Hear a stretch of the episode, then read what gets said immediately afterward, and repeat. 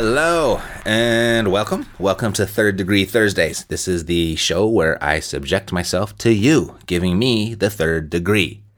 Alrighty, so since launching this new episode of the Epic Real Estate Investing Podcast, you know, I'm getting lots of uh, questions and comments in, and I've also ac- decided to, you know, just go back through my email history and look for questions that I've yet to answer via email. And, and I found this one, it stood out to me from Rick Randall. And Rick writes, and it's kind of long, so I'm going to paraphrase some portions. But Rick writes Hi, Matt. I'm a coaching student of yours. I had a brainstorm and I want to share. I understand that many people are turned off of investing in real estate because they think that they need the money to get started. It's unfortunate because I believe people are conditioned that way by traditional real estate lenders and realtors. When going to a realtor, they first ask you to get pre qualified, and only after you are pre qualified will they show you properties. Also, I just visited the HUD website, and their first step is to get pre qualified. They are teaching us to be limited in our thinking. My purpose of this email is to share my ideas and findings and ask your thoughts on this. Thank you for your contribution to the real estate investing world, Rick Randall. Alrighty, so thank you for that, Rick, and long time no talk, by the way. Hope all is well with you and your wife. Good to see your name in my inbox. Okay, so my thoughts on this. Why did I pick this out? Okay, why or why did I select this email to answer? Well, first of all, yes, Rick, we are conditioned this way. And it's not just with real estate, I guess it's with everything. We're, we're, we're taught that we need to find the money before we buy something, right? We're taught that we're, we're conditioned to go find the money first before we find the deal. But, but here's the more important thing that to point out. In this scenario that you laid out, like working with the realtor, working with the HUD, um, in this scenario or this situation, who has control here? Who has the control in this situation? They do, right? And why do they have control? Because they have access to the deals. They have control of the deals. The person with the deal runs the show.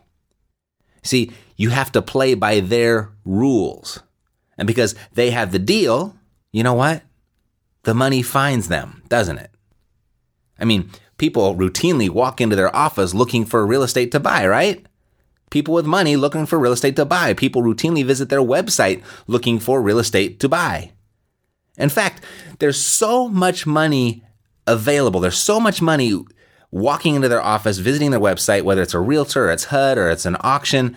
They make the money actually jump through hoops. There's so much of it they can do that they make their money jump through hoops. You know, in other words, they, they make the money get pre-qualified. They make the person get pre-qualified because they want to make sure that they're working with the best money. They want to make sure that they're working with the strongest money. They want to make sure that they're working with the money that's most likely to close. They control the deal. So they make the rules. They find the deal first, and then the money finds them, right? Yes, this is exactly how it works with realtors, how it works with HUD, how it works with the banks, how it works with auction houses, how it works with the courthouse steps. And this is how it will work for your business too. If you place your focus on first finding the deal. You know, here we are almost four years, uh, I guess a little over four years now of this podcast, 150 plus episodes into this show. And and my message has not changed. First, find the deal, and the money will find you. That's how you find the money for your deals. You find the deal first. And it's funny, you know, after all this time that I've, I've you know, approached that message from so many different angles, eh, after all this time, I never thought of using the example of a realtor or an auction to demonstrate this. So, outstanding observation. Outstanding observation, Rick. And, and thanks for sharing that, by the way. So that's how you find the money for your deals. First, find the deal, and then the money will find you. It's how it works out there in the real world. It's how it's going to work with your business too. First, find the deal, and then you run the show. Then you get to make the rules, and you can set yourself up so that people have to get pre qualified to work with you. That's your buyer's list, right? Absolutely. But ain't no one coming and knocking uh, um, to buy your deals unless you got one. You know, you can work your business and set your business up any way that you want, whatever you want. Finding the deal here, though, that's the most valuable part of the real estate investing equation. When you find the deal, you call the shots. And you know, the only time, there is one time that this doesn't work. I want to be fair, I want to be straight with you. Uh, there is one time that this doesn't work. There's one exception, and it's the only one that I can think of. One situation in which this would not work. If the money doesn't find you, it means you don't have a deal. I know. I know that can be a tough scenario to come to grips with, a tough uh, pill of reality to swallow. It's tough sometimes, especially after you've put in so much work in marketing. You, have you're qualifying the seller's motivation. You, are negotiating a, the deal. You're getting that, that deal signed on a contract. You're going through everything you have to do to secure a deal, and then the money isn't finding you. I know it can be disappointing sometimes, and it happens to the best of us. But really, if the money isn't finding you, it means you aren't finding deals.